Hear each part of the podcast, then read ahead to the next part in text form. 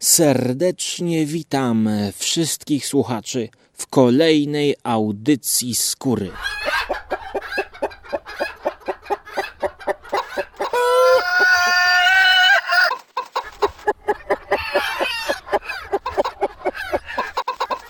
Audycja skóry.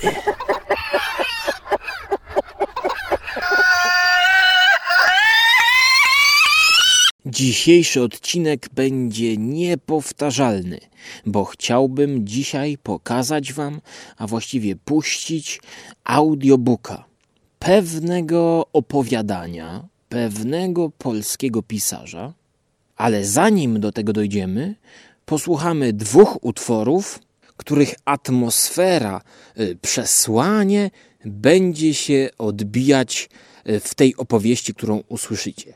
Tak więc najpierw francuski utwór pierwszy.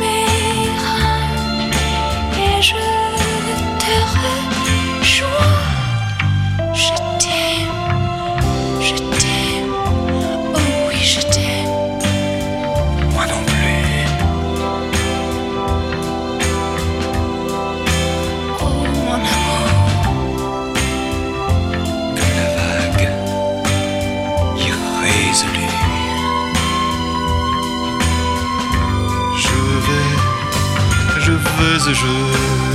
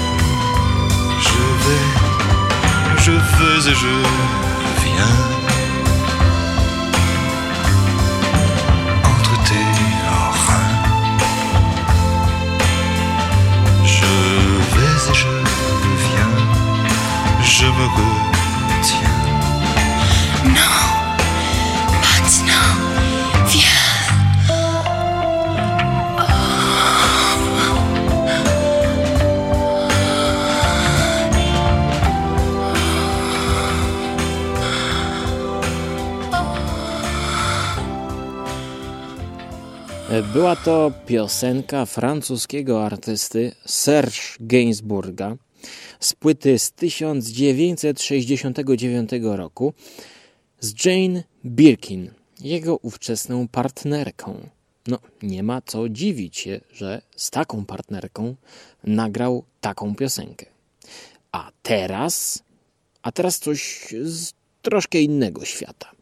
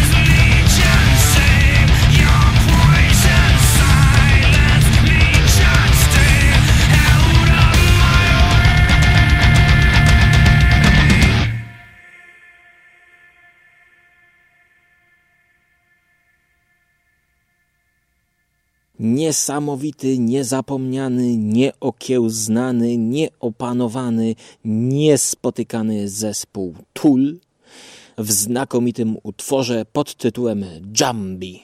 I na przecięciu tych dwóch utworów pojawia nam się opowiadanie polskiego pisarza z lat dwudziestych.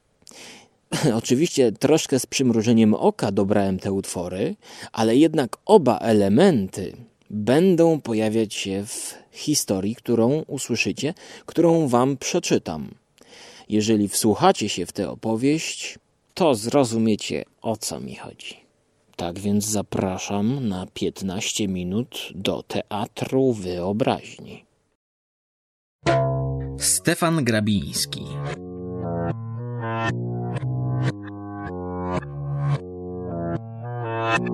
Ksenia.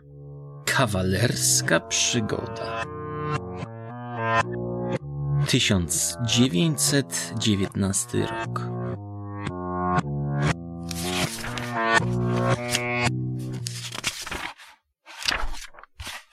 Komisarz Przetocki miał dziś dzień bezwzględnie szczęśliwy.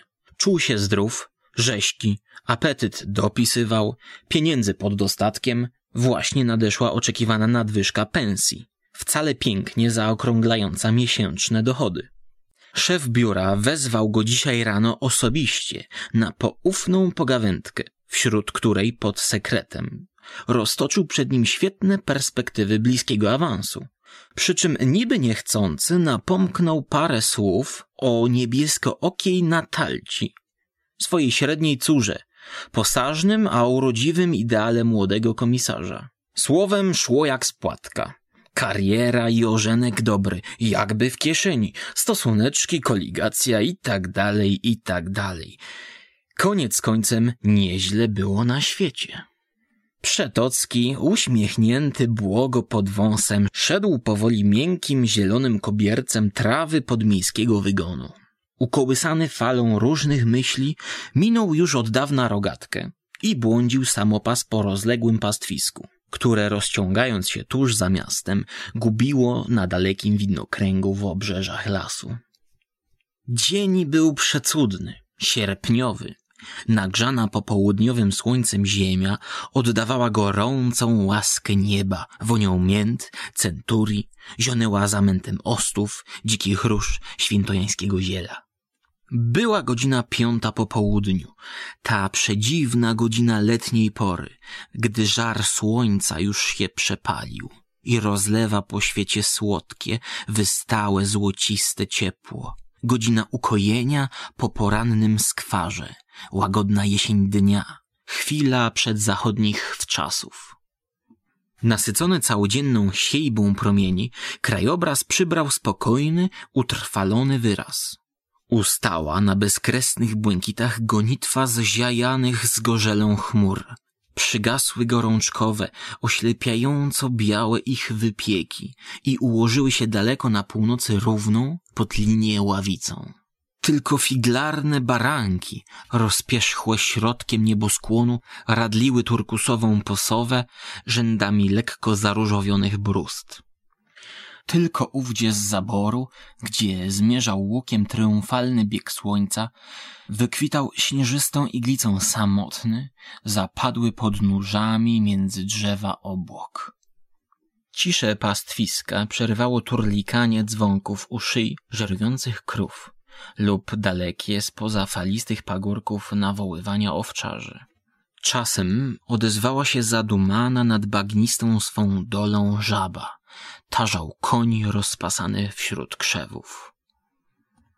Przetocki rzucał po świecie spojrzenia wesołe, przyjazne, wdychał świeżość trawy, zapachy ziół i szedł w stronę lasu. Dotarłszy do grupy Tarnin, na lekkim wydmuchu, trochę znużony, zdjął kapelusz i rzucił się w cieni krzaków. Podłożył ręce pod głowę i leżąc na wznak wlepił oczy w niebo. Leciuchny zefirek, wionąc od boru, muskał chłodząco twarz. Trwożliwy szelest przegarnianych jego pieszczotą krzewów usposabiał kojąco, nasennie. Przetocki byłby może zadrzemał, gdyby nie dźwięk przeciągły, nabrzmiały smutkiem i dziwną tęsknotą, który nagle odezwał się niemal tuż obok, poza chaszczami głogu i tarniny. Śpiewała kobieta. Głos był mocny i świeży, znać z młodej piersi, choć prosty i niewyrobiony. Była to jakaś tęskna dumka, melodia bezkresnych stepów, dzika, a czuła zarazem. Ostrożnie rozchylił ręką gałązki krzaków i ujrzał śpiewaczkę. W zagłębieniu gruntu, o parę kroków od niego, siedziała młoda, wiejska dziewczyna o dziwnie szlachetnym profilu. Czarne, atłasowe oczy wpiła przed siebie gdzieś w krańce horyzontu i śpiewała swą smętną piosenkę. Właśnie melodia, podnosząc się wzwyż, natężeniem tonów dosięgła swych szczytów. Popłynął akord końcowy, rozpaczny. Całą duszę weń włożyła dziewczyna. Wysoko falująca pierś wyrzuciła szereg dźwięków przepojonych wichurą bólu bezbrzeżną, tęsknotą nieukojoną, bez dna. Wiła się tam po szumnych parowach tułacza dola sieroty. Tarzało namiętne pragnienie szczęścia. Pełgotał płomień niespełnionych żarów krwi. Wtem urwała, spłoszona szelestem, jaki wywołał nieostrożnym ruchem. Przetocki wyszedł z ukrycia i spotkał się z wejrzeniem wylękłych, łzawych oczu. Była piękną, bardzo piękną. Subtelne rysy, blada, przeźroczysta niemal cera twarzy, czarne, o smolistym połysku włosy, wolno na wiatr puszczone i cała postać gibka jak trzcina powiewna tchnęły czarem niewysłowionym. Odzienie miała bardzo zniszczone. Spódnica wypłowiała od słońca i deszczu, nie okrywała dokładnie ciała. Podarta i postrzępiona nielitościwie. Małe bose nogi, zwalane pyłem i błotem, zadrasnęły w kilku miejscach osty i kolce pastewne. Podobała mu się ogromnie. Ogarnął ją drapieżnym, pożądliwym spojrzeniem. Dobry wieczór, dziewczyno. Nie odpowiedziała zaraz. Smutne oczy powoli traciły wyraz przerażenia i zaczęły mu się pilnie przypatrywać. Nagle uśmiechnęła się cudownie i wyciągnęła ku niemu obie ręce. Franek! Franek! Przetocki był oczarowany. Przygarnął ją mocno do siebie i głodnymi wargami tłumił jakieś ciche, słodkie szepty wydobywające się z ust dziewczyny. Chodźmy, rzekł pewnym, silnym głosem. Chodźmy, powtórzyła miękko, bezwładnie. I poszli w czarniejszy opodal las. W drodze co chwila garnęła się ku niemu, całowała mu ręce, łasiła się jak pies. Franek, Franek, ty luby mój! Komisarz nie analizował, nie myślał, pożądał tylko, pragnął nasycić się, upoić. Ogarnął go zawrotny, siepiący krew szał, podniecany żarem jej roztęsknionych oczu. Krótką jak błyskawica refleksję na temat, dlaczego nazywa go bezustannie Frankiem, zbył przypuszczeniem, że widocznie to jej ulubione imię, które nadała mu spieszczoty i dalej pozwalał się unosić rozegranej namiętności.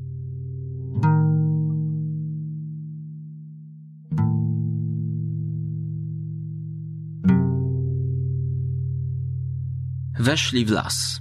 Skręcili w boczną ścieżynę. Pędem prawie przebiegli spory kawał podszyty paprocią i zagłębili się w cienistą jakąś ustroń. Chciał iść dalej, w odleglejszy ostęp, gdy wtem, zdyszana, obsunęła się na trawę. Przetocki pochylił się nad nią, objął drgającymi ramionami. I rwali się. Oddawała się z zapamiętaniem, rozkoszą graniczącą z obłędem. Jej drobne koralowe usta zwierały się w spazmach, w skurczach bolesnych. Roznamiętniona, szaleńcza twarz mieniła się na przemian łuną krwi, to bladością śmierci. Były chwile, że wyprężone jak cięciwa jej ciało sztywniało w miłosnej katuszy, że wyglądała jak martwa. Lecz po sekundzie wyciągnięta linia łamała się, miękła, by zamknąć się w koło niego rozpaloną obręczą. Przetocki szalał. Ujęła go ta dziwna dziewczyna bezmiarem swej miłości. Jakiś słodki czar bił z jej zmętniałych oczu i podżegał ogień. Odurzyła go bogactwem pragnień, niesytością pożądań. Niewyczerpaną była w pocałunkach, szatańsko-pomysłową w doborze pieszczot. Ogłuszony, rozpasany, oddawał je z siłą brutalną, żywiołową, bezwzględną i czuł, że mu za to wdzięczną. W końcu wyczerpał się. Zmęczony oparł się plecyma o drzewo i bezmyślnie wodził oczyma po rozrzuconym ciele kobiety. Z odrętwienia wyrwało go ciche łkanie. Płakała. Odruchowo ujął ją za rękę. Odpowiedziała kurczowym uściskiem. Franek, oj ty Franek, smoku jeden, no pójdźże do mnie raz jeszcze. Nie mogę. Muszę wracać do domu, już późno. Spojrzał na zegarek. Siódma. Dalej zapadnie noc. Dźwignął się ociężały spod pnia, przeciągnął leniwo i ziewnął. No, chodźmy już. Milcząc wstała, obejmując go za kolana. Dobrze, już dobrze, lecz teraz trzeba wracać. Pogładził łaskawie jej włosy. Ruszyli z powrotem. Przy wyjściu z lasu Przetocki chciał ją pożegnać. Tu musimy się rozejść. Mógłby nas kto razem zobaczyć. Bywaj zdrowa. Franek! szepnęła błagalnie. Franek! No cóż takiego? Franek, ja pójdę z tobą do miasta. Do miasta? A to po co? Będę służyła u ciebie. Franek, weź mnie z sobą. Ależ to niemożliwe. Mam żonę. Skłamał opryskliwie. Nic to, będę wam służyła wiernie jak pies. Nie ostawiaj mnie tak na łasce Bożej. Franek, ja bez ciebie żyć nie mogę. Brednie! Ofuknął ją gniewnie. Musimy się tu pożegnać. Nie odpowiedziała, drepcąc bosymi nogami, by nadążyć jego przyspieszonym krokom. Przetocki był zły. Natrętność dziewczyny gniewała go. Błysk niepokoju przemknął w jego siwych, bystrych oczach. Doszli do gościńca, który biegnąc przez podmiejski przysiłek skręcał w dali ku miastu. Podwoił kroku, sądząc, że ją tym samym zniechęci. Lecz się pomylił. Nie mogąc nadążyć, podbiegała co jakiś czas. Wtedy uciekł się do pogróżek. Nie odniosły skutku. Dziewczyna z dziwnym uporem dotrzymywała mu towarzystwa.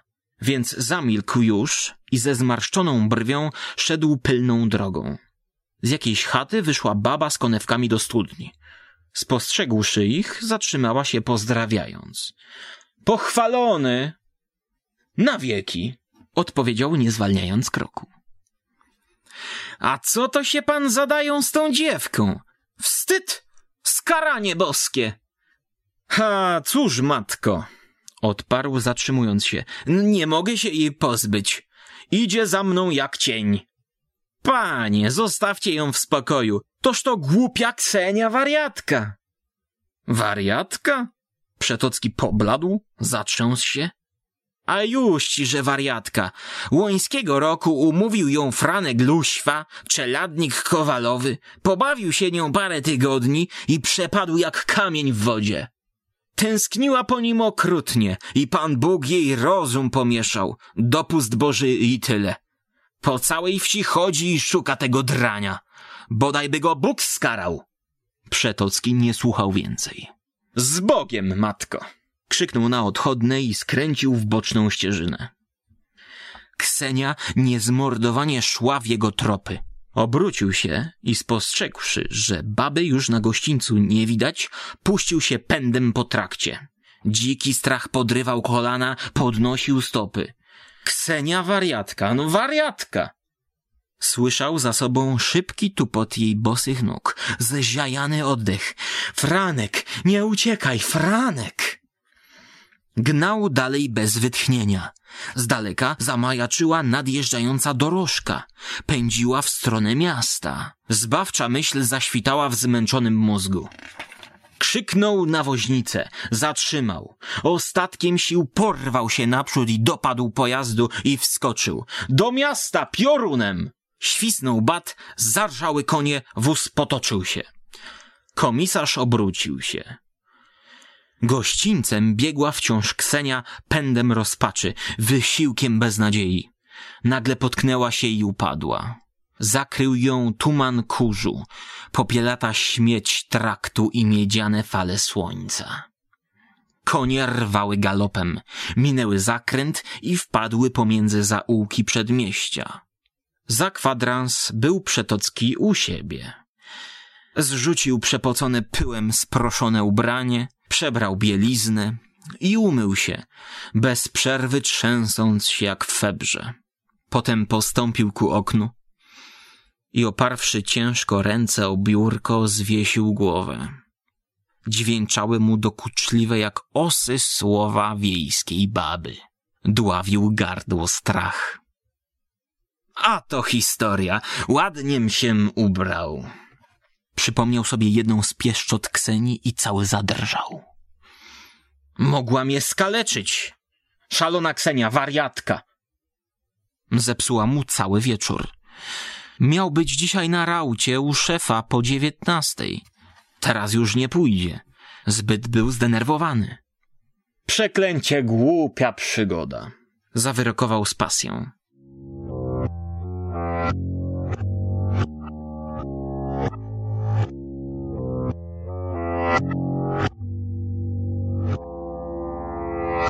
A w oknach płonęła wielka, przedzgonna łuna słońca.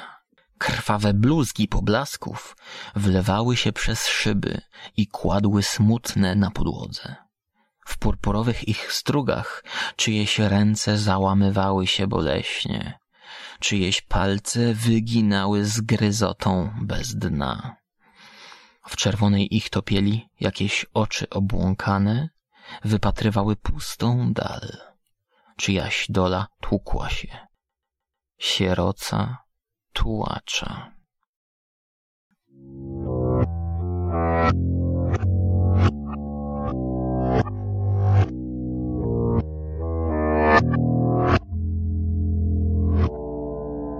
Oj, no, ciężki los tego pana, głównego bohatera, spotkał.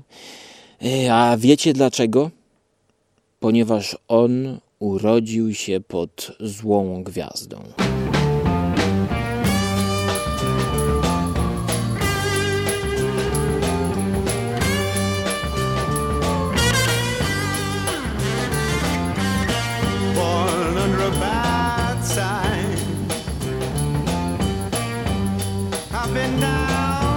I began to crawl. If it wasn't for bad luck, wouldn't have no luck at all. Bad luck and trouble's my only friend. I've been down ever since I was ten. Born under a bad sign. I've been down since I began to crawl. If it wasn't for bad luck, I wouldn't have no luck at all.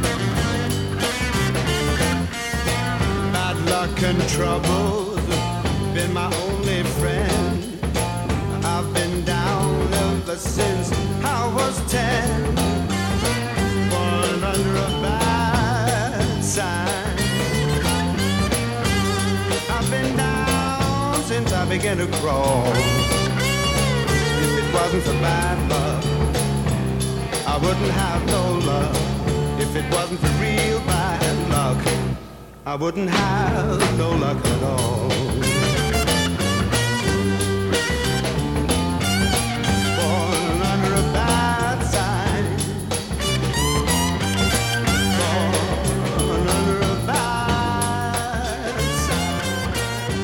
Oczywiście to był znakomity Eric Clapton i zespół Cream. Pamiętajcie, że nie jest to ich kompozycja, a utwór Alberta Kinga z 1967 roku, który też dla niego specjalnie był napisany przez Williama Bella, soulowego śpiewaka, i przez Bookera T. Jonesa, znanego z zespołu Booker and the MGs, czyli Born Under the Bad Sign, urodzony pod złym znakiem, pod złą gwiazdą. Ja myślę i mam nadzieję, że wy pod e, złą gwiazdą nie urodziliście się. Haha, ale jeżeli słuchacie audycji skóry, to nie ma się co dziwić. Jeżeli jej słuchacie, jeżeli słuchacie mnie, to znaczy, że jesteście urodzeni pod jak najlepszą, najwspanialszą i cudowną gwiazdą. Jesteście szczęśliwi, bo możecie słuchać tej niespotykanej, niewiarygodnej, niesamowitej audycji. Och, dobra, bez przesady, ludzie, bez przesady bo myślę, że następny artysta przesadził już wystarczająco.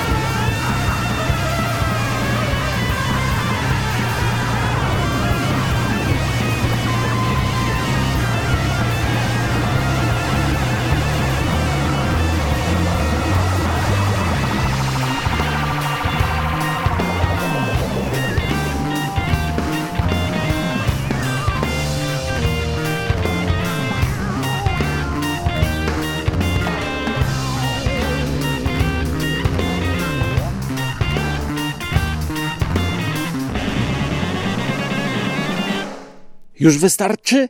Nie. Haha, to dopiero początek.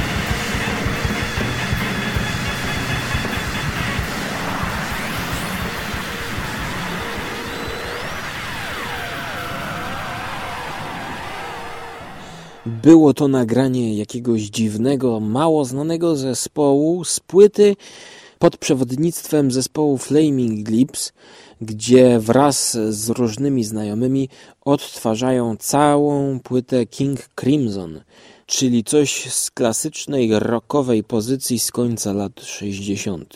I ja myślę, że dzisiaj już tyle było dziwacznych, odjazdowych utworów, że na koniec trzeba posłuchać czegoś spokojnego, czegoś z nowej płyty zespołu Iron and Wine. Amerykanie właśnie wydali kolejną płytę pod tytułem Ghost on Ghost, na której wokalista z głosem, którego uwielbiam, takim delikatnym, spokojnym, nieangażującym słuchacza, śpiewa na tle, no jak na ten zespół, to dosyć pokomplikowanego podkładu basowego, a całość jest jak to każdy utwór Iron and Wine niezwykle taka rozluźniająca. Więc rozluźnijcie się i do usłyszenia przy okazji następnej audycji skóry.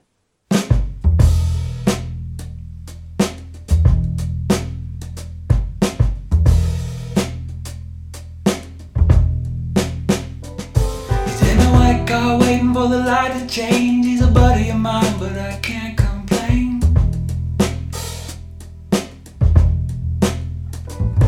He can make a lot of money, he can touch his toes. He knows you never look till the lights are low.